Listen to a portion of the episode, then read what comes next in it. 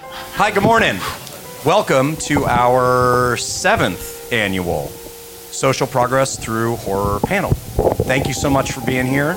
Uh, really appreciate the panelists being here. I'm going to ask them to introduce themselves. Before I do that, I'm going to tell you a couple of orienting pieces of information. Uh, the first is this is the description of the panel.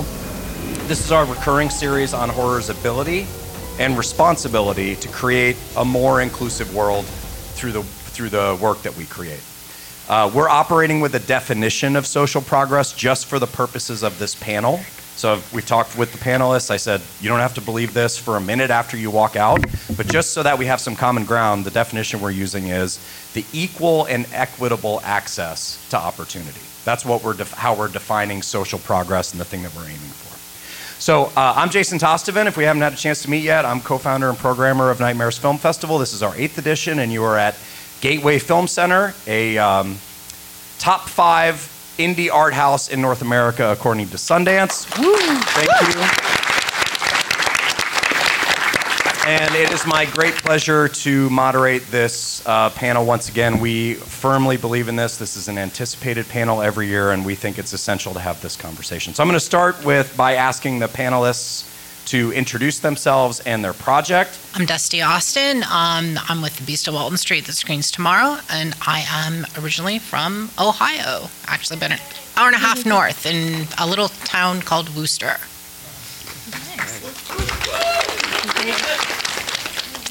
Hi, I'm Rosalie. I uh, my film Gnaw screened on uh, Thursday night, and I'm I think the only Canadian representing here. I'm from Vancouver.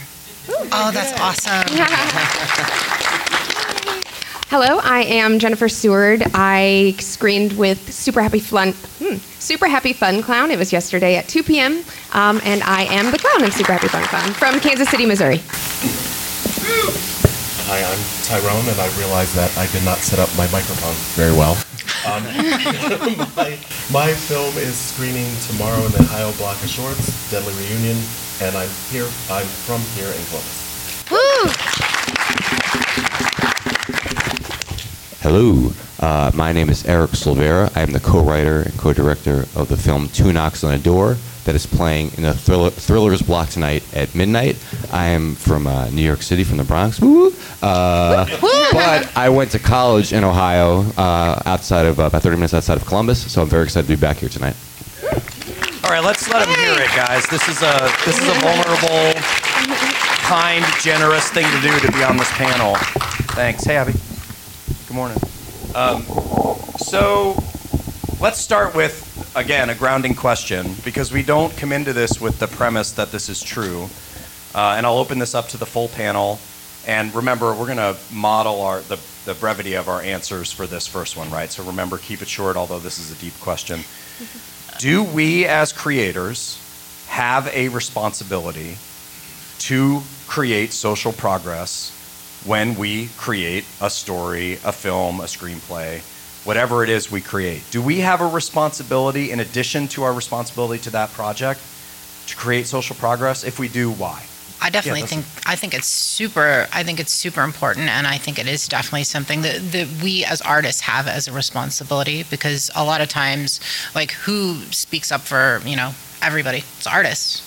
So I think it's it's a great opportunity and plus through a horror lens, you can really horror is probably the most inclusive genre I can think of um, across the board and I think you really do have a responsibility almost to tackle something something with a little extra meat. Yeah, I love my I love my maximum overdrives that are like hamburger flicks, right? But like I think, you know, especially in 2023, we have we definitely have a responsibility as creators. Okay, thank you.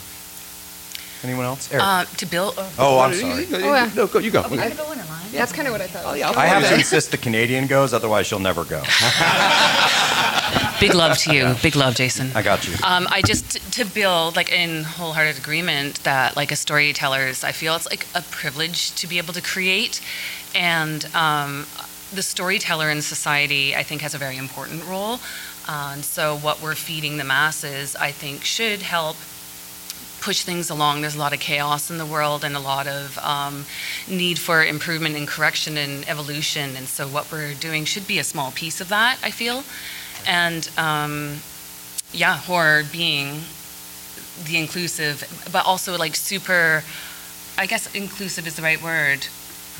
I think it starts here and it can balloon out, it can balloon outwards. So, Okay. and Agreed. yeah.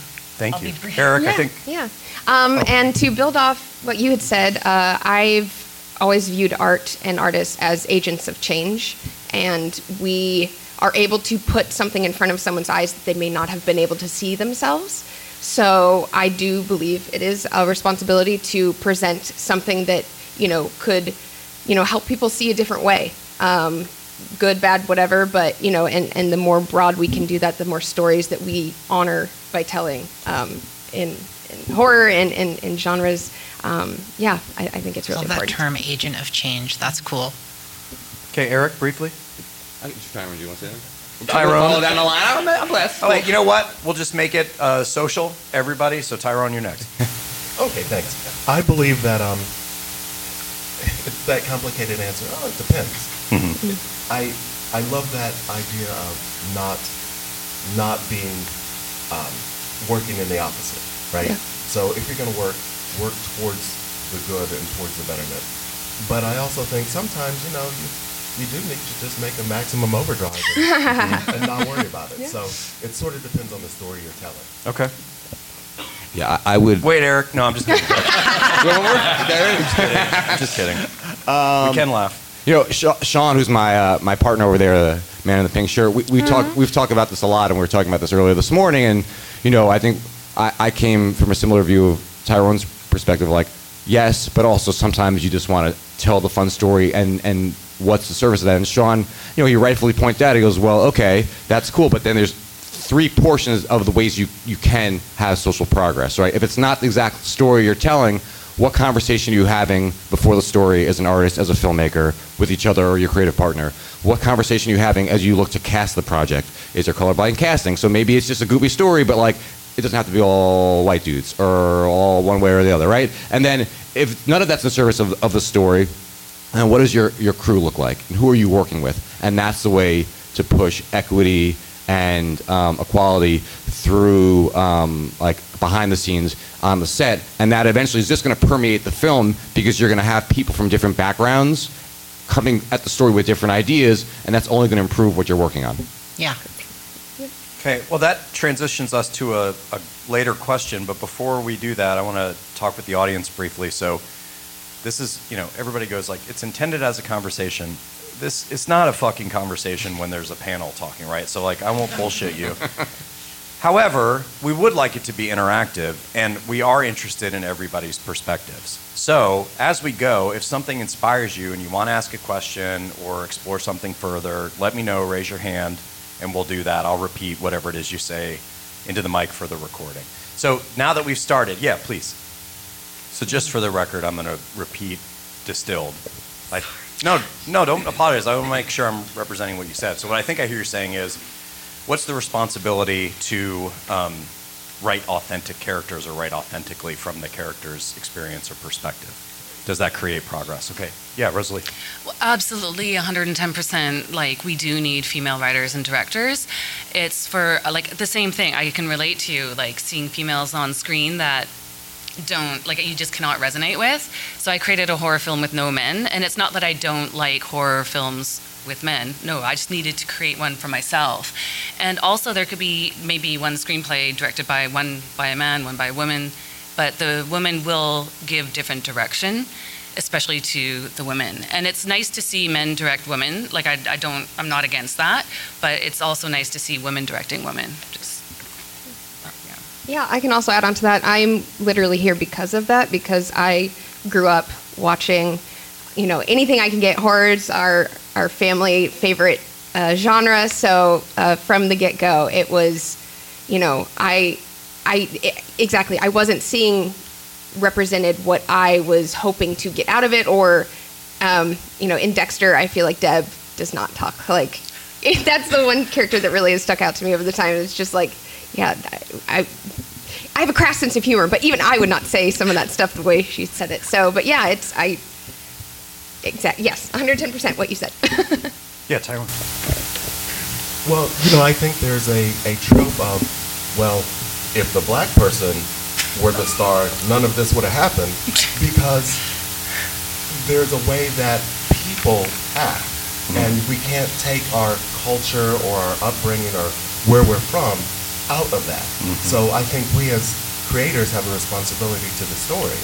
And if mm-hmm. we're creating characters that aren't true to the character, then it takes the audience out of the story. So no matter what you're trying to do, you you've lost your audience because you know the woman wouldn't say that. Look, the black person wouldn't say that. That black woman would not get in the pool because that would mess up her hair. Who wrote this? Yeah, right? I'd like to expand on that actually. That's a really cool observation because like it's always really important to me that um, to write really honest like queer characters. Um, and I think there's a lot of movies I've seen where you know you there's a queer character talking. I'm like, mm. I think this feels like a little stereotypy, and sometimes I think that can literally just be get an advisor. If it's not a language you speak or a culture that you're part of, get an advisor. Don't be afraid to reach out to somebody that is an expert in that field and say, like, hey, can you help walk me through this? Um, I know as a trans woman, I did that for a script um, that I got handed. Said, hey, can you put this through the sort of the trans lens and see if if my language is correct? And I thought, what a wonderful filmmaker. Like, I admire her so much for that. So, you know, that would be kind of my take. I, this is. Amen. I actually want to dive down into this because I think I suspect there's no disagreement with this premise that we want authentic representation. Yes. But there's another side of this, which is no one's monolithic, right? So you can't present the black perspective, right? Because there is, it's not a singular perspective, hmm. but there are shared characteristics from a shared experience. So here's my question: When we want, so it's like, well, a woman wouldn't say that. Well, maybe a maybe there's a woman in the world who would say that, right? So it's like, but what are we aiming for? How do we how do we draft down the middle of recognizing there are shared experiences, but they are not monolithic, right? So there's not a singular experience. I know this is like a 201 question. Anybody remember the question? Well, I, I feel, I do feel that you know um, the fact that we are all checking in and trying to make our stories authentic, and not just being a singular voice sitting in at our desk creating a script. You know, like that itself, like doing our best to get input because. I, I don't know about you guys, but I like to write what I know, and but there's I don't know everything, and so there are points where I need to check in and just get some validation or just bounce ideas off. And it might be there's a point that girl wouldn't say that, but the story is about the girl that would say that. Mm-hmm. So, mm-hmm. Yeah. but yeah, just checking in like that is in itself progress. I'll come to you, Tyrone. Uh, I also think that um, as artists and as writers, we have to give ourselves grace of we tend to write what we know, right? So I would write my story from the perspective of all the people around me. So, you know, my my films tend to be filled with black people because I'm that kind of guerrilla filmmaker where I'm going to call my friends and say, hey, listen, I have this idea, let's go make this thing. Mm-hmm. So everybody in it's black, but it's not about black people. Mm. And so there's there's an intent I think that we need to look at. Mm-hmm. Uh, is your intent to tell this story? Is your intent to tell a story about black people, about queer people? Or is your intent to make sure that there are some black people and some queer people in your story? And all of that requires assembling your team of Avengers, mm. making sure that there are ah. some people around you who you can say, hey, listen, I've got this character. What do you think? Mm-hmm. And then, then being willing to accept the feedback. You know, if I say, well, I, I don't know, she jumped in the pool and it looks like she got a perm, maybe, maybe you want to at least let her have natural hair. Yeah, You yeah. know? Yeah, I've heard, uh, Dusty, we'll come back to you. I've Yeah, heard a couple no. of times that I want to support. Um, we're talking about listening, Yeah. right? We're talking about soliciting other points of view that fill in our blind spots and listening to them. That's our own form of social progress, right? Personal progress. Dusty, you were going to say, and then I think Eric next. Yeah, building off of what he was saying, I think um, normalization is a huge um, uh, thing and a responsibility that we have as well. Um, sort of like he was saying, like I, I tend, and she was saying, I tend to write what I know. I write queer characters, um, but also I think that we're in this wonderful talent pool now moving forward, and we've expanded, you know, just every walk of life into the film industry. So when you're casting or when you're looking at your characters, think, okay, I have this lead female. Okay, well, we could cast a trans actress. Or like as far as your male lead, well, we could you know, cast a trans man because at the end of the day, they're not just trans. They're a man and they're a woman. Right. Um, and I think it's really about finding who's the, the best for the individual role and, you know, making sure that they're presenting an authentic voice. Thank you for that, because that's a great transition. Eric, you'll wrap us up on this question. Yeah, I, I think the as we're talking about it, a lot of us saying, you know, we write from our own perspective and what we know, even if we're developing other characters. And I, I think the the thing that um, makes work maybe uh, that can be universal is, is when you can like dig into the details more and you get more specific. So the more specific you can go, even if you're writing from a character that's not you or not your background, but you're writing about your inherent feelings and how you feel, and you're placing on that character, and then you're gut checking, does this make sense in this character's world? The more specific you get, the more universal it's going to feel. And this is like a, a very kind of a broad example, but like the reason Brokeback Mountain resonated in 2005 is, you know, it's like, oh, it's, it's we're seeing a, a, a mainstream gay romance in, in, in, you know, on the big screen with big actors, known actors, and a, and a, you know, a known director. But part of its success wasn't that it was, uh, yes, it's about two gay men, but also the universal nature is it's about lost love and like love that can't, that, that people can't, um, connect because they're the fear of what society is saying, and so everyone has had a love of their a love of their life that maybe didn't go. Uh, not everyone, but uh, generally people have fallen in love, hasn't worked out a certain way. There might have been barriers to that, and so that on a broader level connects um, universal, uh, universally. Is that the right word? A little, it's a little late night for me. Um, but uh, and then by placing it within a different perspective, it allows people to see the world from another, uh, you know, from another lens, and and that's what we're aiming to do. Yeah, yeah, great point. Uh, I want to check in with the audience. Okay, I'm going to repeat for the record. The question is, how can we be better allies? How can we be different allies to get more uh, social progress? I'm going to delay that question. We're going to talk about that at the end. So thank you, Mark. Don't let me get away from it, though. We'll come back to it. You guys hold those because I want to get um, the next step from the thing we were just talking about is repre- representation and depiction. Mm-hmm. So another thing mm. I think we would all agree on, mm-hmm. if we just said to each other over, you know, shots, there should be more representation. It's like, well, y- yes, of course there should be more representation. How do we do representation in a way that creates social progress? This is a two-sided question. The other side is when we depict things. So I heard a couple people say, um, "Do no harm." Essentially, like we should have a Hippocratic oath, right? It's not necessarily that we create progress, but by doing no harm, we probably do. How do we depict things that might be unctuous or offensive in a way that does not promulgate them? Right? Is depiction always um, what's the word? Uh, endorsement. Is depiction always endorsement? So, two sided question. How do we do representation in a way that creates progress? And on the other side, when we represent things, when we depict things that we all agree are bad, how do we do that in a way that doesn't take us backward? I'll start. Yeah, please. Yeah, so when we show, okay, sorry, my brain, I have ADHD, so there's like, ooh, that's going on. Let's get it out, Hey, streamline. thanks. Yeah, so uh, representation, there you go. Um, well, I mean, so mental health, like, it- things are on a spectrum, right? So what is true for one may not be true for the other, but it doesn't mean it's out of the realm of reality, as we were talking about.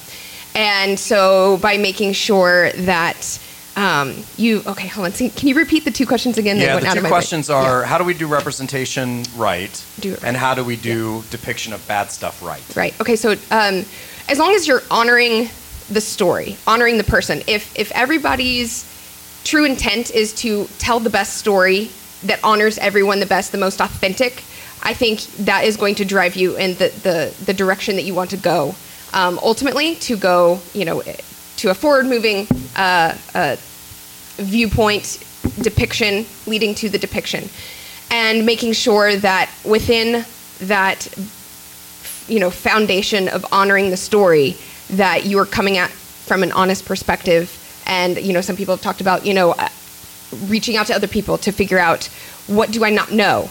Uh, but yeah it's it's being honest with yourself of what do you know what do you not know? Um, and then also i as an actor i love when uh, I'm able to collaborate and to bring my perspective and to, you know, filmmaking is a collaborative art form and honoring that because, you know, when we have all the pieces in place where we've got the people around us that are, you know, depicting different representations and we honor their part of the project, that in and of itself is just going to be kind of a perfect storm of, Okay. of what we're trying to do. Thank you. Yeah. Other thoughts here? Uh, in terms of depiction, I think it's so important to have, uh, like, I'll use an example. Uh, on the plane here, I watched um, a, an indigenous story and showing an indigenous family, like, the wholesome part of it, like, the good parts of it, and not just, like, the impoverished or um, uh, negative things. So, like, indigenous filmmakers making indigenous stories about the good parts of their culture under oppressive times. So I can't remember the name of the film, but it's about uh, someone that was um, sent to residential school, and it's from her perspective. She went to uh, through a horrific event, but there's still the good parts of her experience as a human with her family and good connections. So that kind of representation is very important. And an example why representation is so important of an Asian friend and in a cafe, someone just was, a man was just, like an Asian friend was with another Asian friend, and a man was just assuming they were sisters. They were different Asians. So let's have these authentic stories so that people can just be more educated. Like this kind of filters through. Um, and in terms of like, uh, say there's an oppressive force in your film, don't fetishize it, don't make it glamorous. Like, show the impact of the bad forces and the human effect. I think Okay. makes that message. All right. Yeah, Dustin. Um, I think to speak to the first part, I think a lot of it is normalization. I, I know I used that term earlier. Like when I see, say, I see a queer couple in a movie, I want to see them not just as a queer couple, but just as a happy couple. Um, show tho- those positive things, include those characters, whether they're you know queer or it's about race or anything, and show them as you know members of whatever you know friend group you've got in your script or team you've got in your script going on show them as just wonderful regular members of that group. And over time i think through normalization of oh it's not going to be oh there's a queer couple oh there's just this beautiful couple. Um, and i think normalization is a huge part of it. And to build off what she said on the second point is not glamorizing like those ugly things and not putting them in a sensationalistic light. Um, i think you can portray them honesty honestly and truthfully but try not to sensationalize them because then I think you that's when you do damage and I think the goal is to do better. Yeah. I just want to say the movie was Bones of Crows. It's a very important Canadian story. Okay. Thank you. I, I think that on top of intent, there is um, deliberateness, right? So if we as creators are listening, and we, I think we as creators amongst ourselves have a responsibility to each other um, to say, hey, I know it's complicated and this is uncomfortable, but maybe you ought to look at, you know. And if that person then says, no, that's what I want, then cool. You know, I, I don't, I'm not advocating Yeah. violence. Well, you know. Um, but Within reason. right. Uh, I'm not advocating hostile work environments, but I think that it is our responsibility to sometimes just slip them a note that says, you know, you might want to consider. Yeah. Share some feedback. That's a good point. Yeah. Okay. Thanks, Eric. Yeah. I I think the one thing that Sean and I try to do a lot in our work um, is, you know, we're both as humans goofy people, and so I think there's a way to have characters say fucked up things and bad things and mask it within humor, and then there's a way to you have to.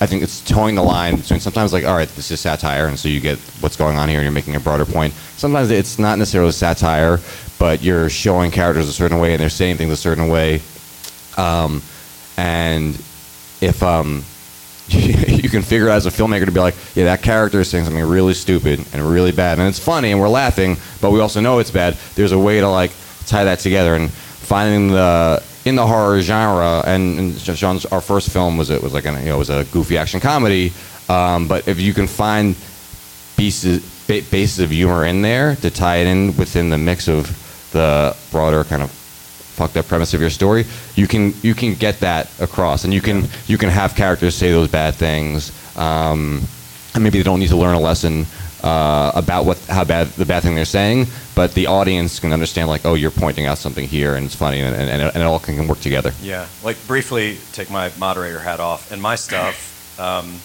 I think motivation is the essential, is the secret key to this. Do you understand why your character does this and needs to do this? And at that point, I think depiction, depicting things is not endorsing them. Right. And I'm back. Uh, Dan, I think you had your hand up. Oh, Bob, you were before him. Go. So the question was, how do we create progress without preaching? Progress without preaching. That'll be the next year's panel. Yeah. That is the job of a writer. That's like that's the challenge. How do you do that? You tell an authentic story. Like I think authenticity is the is the is is the message there. Is the key. Yeah. I, I think the big thing, you know, the first thing that when you asked that question came to my head was, uh, well, it's just like you know, kind of show don't tell, right? So we just don't have to. You know, I always think about um, the the movie Don't Be a Menace, the South Central drinking juice in the hood, you know, the Wayans brothers classic, and you know, there's a part where know, Avery Wayans after every kind of like long speech is a you know goes message, you know, on different characters, and and he's pointing it out, and you know, he's making the point there, and I, I think there's you know when we're making our work and I'm an over explainer and I'm an over talker, and Sean is like, "Hey, man, we should, we, we get it. We can cut that part out," or like, "You know, you don't have to do that." And I, I think if we show don't tell, we, we make the point. And, and I'll give a, a quick example that I've been thinking about since I'm 16 years old. In the movie Three Kings, um, there was a, conversation earlier on. I think uh, Spike Jonze' character and and um, Ice Cube's character talking about you know, there are no great black quarterbacks, and, and, you know, white guys are the best quarterbacks, and they're coming from two different backgrounds, and you know, it's fun and it's, it's intention. And then um, you, you, you get the point of who these two guys are, and then later on, towards the end of the movie, spoiler alert uh, for you know a 30 year old movie, um, uh, Ice Cube takes a bomb and it's, it's strapped like a football, and he throws it at, at a helicopter and it explodes.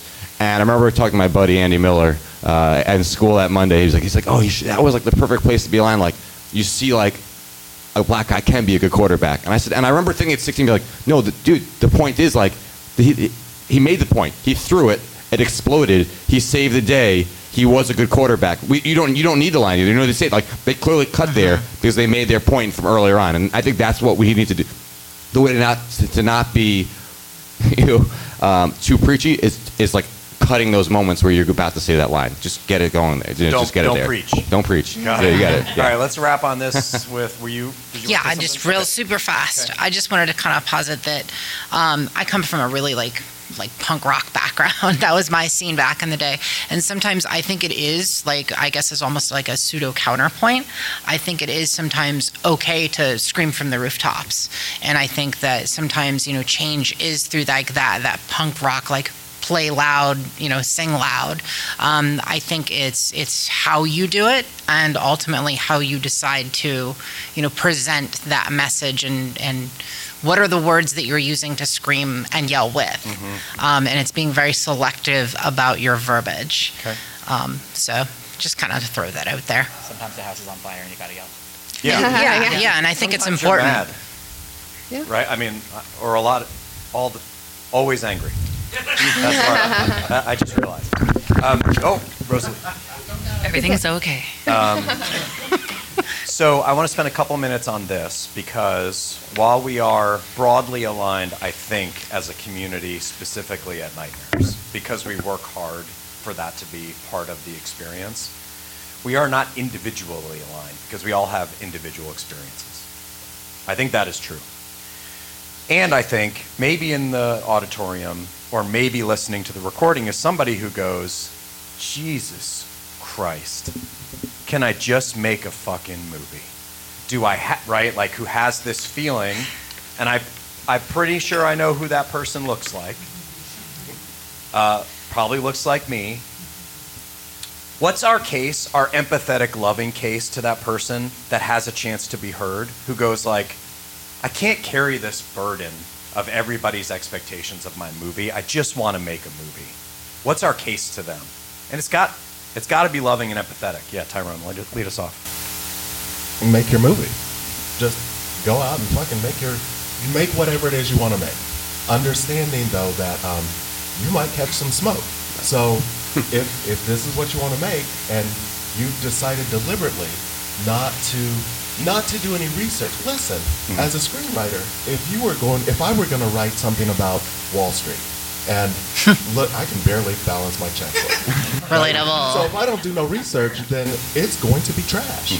And maybe it'll be good, but people will sit and think, well, that doesn't make any sense, right? It's just basic research. So yes, make your thing, but at the very least, just do some research. Okay. And it'll be all right. Okay. Other thoughts? If Who you're a genius, you should be out there making your movie. Just do it. And it may or may not do well. It may not get accepted into festivals. That'll be a learning um, point for you. I think But if you have a good story, go. I think every filmmaker, to a degree, regardless of whether you're that person or you're this person or that person, I think you kind of automatically, as a filmmaker, you're putting yourself out there, regardless of what your opinion is, and you got to kind of come with a self-imposed suit of armor because somebody is not going to like your movie, no matter how wholesome and lovely what you're saying is, somebody's not going to like it. And if somebody's saying something negative, somebody's going to like that or they're going to dislike it. And you really do have to just kind of keep that that shield up and, you know, keep your eye on the good things. Okay. I, think the other thing too is, you know, um, as someone who has said like, we're making two it's like, oh, we're having conversations with different actors that we were looking at the cast and they were, you know, questioning the script. And I, sometimes I'd be like, Sean, I was like, I just want to make the damn thing. Why do I have to think about this? But I think the the point is, if someone's saying that, as someone who said it, said it out loud, and is that, you know, if you make your damn thing, right? Uh, get ready to catch the smoke, but also like as you're having conversations or people are saying things to you or you are catching smoke, whatever it might be, whatever stage of you are in, in the filmmaking process, you know, open yourself up to the, the feedback that you're getting. So make what you want. Just feel like, Why all right, is if to listening do it. valuable? I mean, that really is the heart of the Yeah. conversation we're having, right? Like the first layer Yeah. was like, "Well, fucking do it then, dude." Right. Right. But if we if we want to be heard, if we want to help the people around us who we love, who aren't there yet, why is it valuable to listen when we are such an ego-driven art form? Our currency is ego. Yep. We don't have money. It's interesting. We're making it right. Like, Yeah. I, I'd be interested. We'll do a whole other panel on that. But what's the value in listening? And it's like, what, Jennifer? what is your goal? Do you want to do a one and done, or, What is your or do you want long, longevity? Like, you know, have have that drive, you know, make the damn film, and what is the long term perspective of of how you're wanting to approach your career? It's your life. It's it's it's what fuels you and makes you go. A little tip is to um, check your ego and then create from like within and not from your ego. It's, Hmm. it, it helps. have perspective. Emotional intelligence. I think that's incredibly powerful to you know i love when i can love the bad guy. That is like my favorite thing because people are complicated and there's no black and white. Everything is gray and it's just like i love when you can make the case that's like everybody has redeeming qualities. We can all fuck up. Like it's it's it's all out there That's back and to that human thing, right? yeah, exactly. And and I love. I mean, that's what I. You know, I'm a visual person in a visual art form. I love when I can visually see, you know, people that I, you know, could be quick to judge, and then I go, nope, check that, like, you know, that sort of thing. And and I love just being able to witness that. So as always, every year we have really arrived into the conversation now as we end it. um, but we scratched the surface. We dove a little deeper, which is something I'm really grateful for. So thank you for helping us do that. I want to close with a variation of the question Mark asked. Um, what I'd like to do is transition us to application. So if you can bring to mind a time either someone very specifically supported you or you saw someone else support creating social progress in creating a project. I'm looking for specific examples, right? Somebody arrived at the end of this conversation and they're wondering, okay, what does that look like? What do I do? Does anybody have an example? Yeah, Rosie. Um, my day job, I work as an AD. Um, I'm currently on the Good Doctor, but we're waiting for the strikes to end. Anyways, uh, I think the writers' room there eh, are doing a really good job at uh, inclusion. Like, so there'll be a medical um, condition, maybe a, a character in the story has a very rare condition, and so they'll do a really good job of casting aspiring actors with that condition and bringing them into the story. And so I feel like that's an important piece. that's just a small tangible. That's way. perfect. So they bring other perspectives into the room. Mm-hmm. Excellent. And on screen, like they are the instead of hiring an actor to portray that condition, they have someone with that condition. Okay, so that's application. Other specific examples. What does it look like? What have you seen someone do to create this thing we're talking about? Jennifer, do you have one? Oh yeah, I mean my my film that I'm here, uh, Super Happy Fun Clown. Like as soon as you asked the question, I started tearing up because I've seen a lot of people around me get films like written for them or like that sort of thing. And Eric, we developed um, working relationship, friendship over time, and he, I'm a goofy, just like bleh. everybody is like, you know, Jen, we love you, but just you know maybe less. And so I was able to, you know, be able to do something. It was like, Jen, we love you, and like more, you know. So it's Yeah. like it felt really freeing to be seen and to be like validated, and and and then I've talked with people afterwards, going like, wow, you showed the weird, I loved it, you know, like and other, you know, women and and that sort of thing, and so it was just really rewarding, and I just, yeah, that's I'm living proof of that. Excellent example, and congratulations. That's Thank you, awesome. thank you. Uh, any others? Oh, yeah, that's you had one. I had a friend that recently um, made a film. Um, you know, it's very horror thriller kind of thing, and they were writing a trans villain. And it was very, very important to them. And they, they reached out to my wonderful wife, who's sitting there, and kind of said, Hey, you know, the last act of this film is very, you know, important to me. And I know that as, you know, a trans uh, person, this is important to you too. And it would have been so easy for, for him to not ask that question right. and and maybe write something that could have potentially been problematic. And it turned out like a lot of the stuff he did um, was either, you know, it's neither here nor there. We sent some notes and then we went to the premiere and we sat there and we were like, whoa. uh, Some of our notes were actually integrated into that He edit. listened. He listened, and we looked at the edit, and we were like, "Whoa!" All of those things that we were like, "Well, you should really look at this and think about your audience, um, because your audience is everyone, right?" Um, and so, really, it was so cool to see those changes and, and us walk away from that screening going like, "Wow, I feel really great about that Yep. movie now." Great one. I think, Tyrone, did I see you raise your hand? So you'll close us out. Um, so you know, I, I don't like to blow smoke, but uh, Hope and George's movie, Obstacle Course, was um, well, was kind of amazing because I I show up and I see that there are people of color in the cast, but there was none of that. Hey, we've got people of color. Get it? Yeah, so it all it all made sense, and then behind the camera there were lots of women and lots of people who were just starting out, and so it felt very supportive in a way that that felt that felt really good. You know, you you know when you walk into a place, you're like, oh, this is a good place to be, and so the thing to do is to make sure you create a place where it's a good place to be. If the people around you are happy, you know it's worth it. Perfect. It worked. All right, on that, we're going to wrap. Would you please let them hear it for helping lead this challenging, important conversation? Thank you guys so much. Really grateful for you. Love Thank you all. Thank you, Jason. That concludes, and now we'll move on to uh, the new distribution with Mr. Christopher Hamill. Thanks, guys. Thank you. Thank you. Hi, this is Ben Young, director of Hounds of Love. Stay frightful, my friend.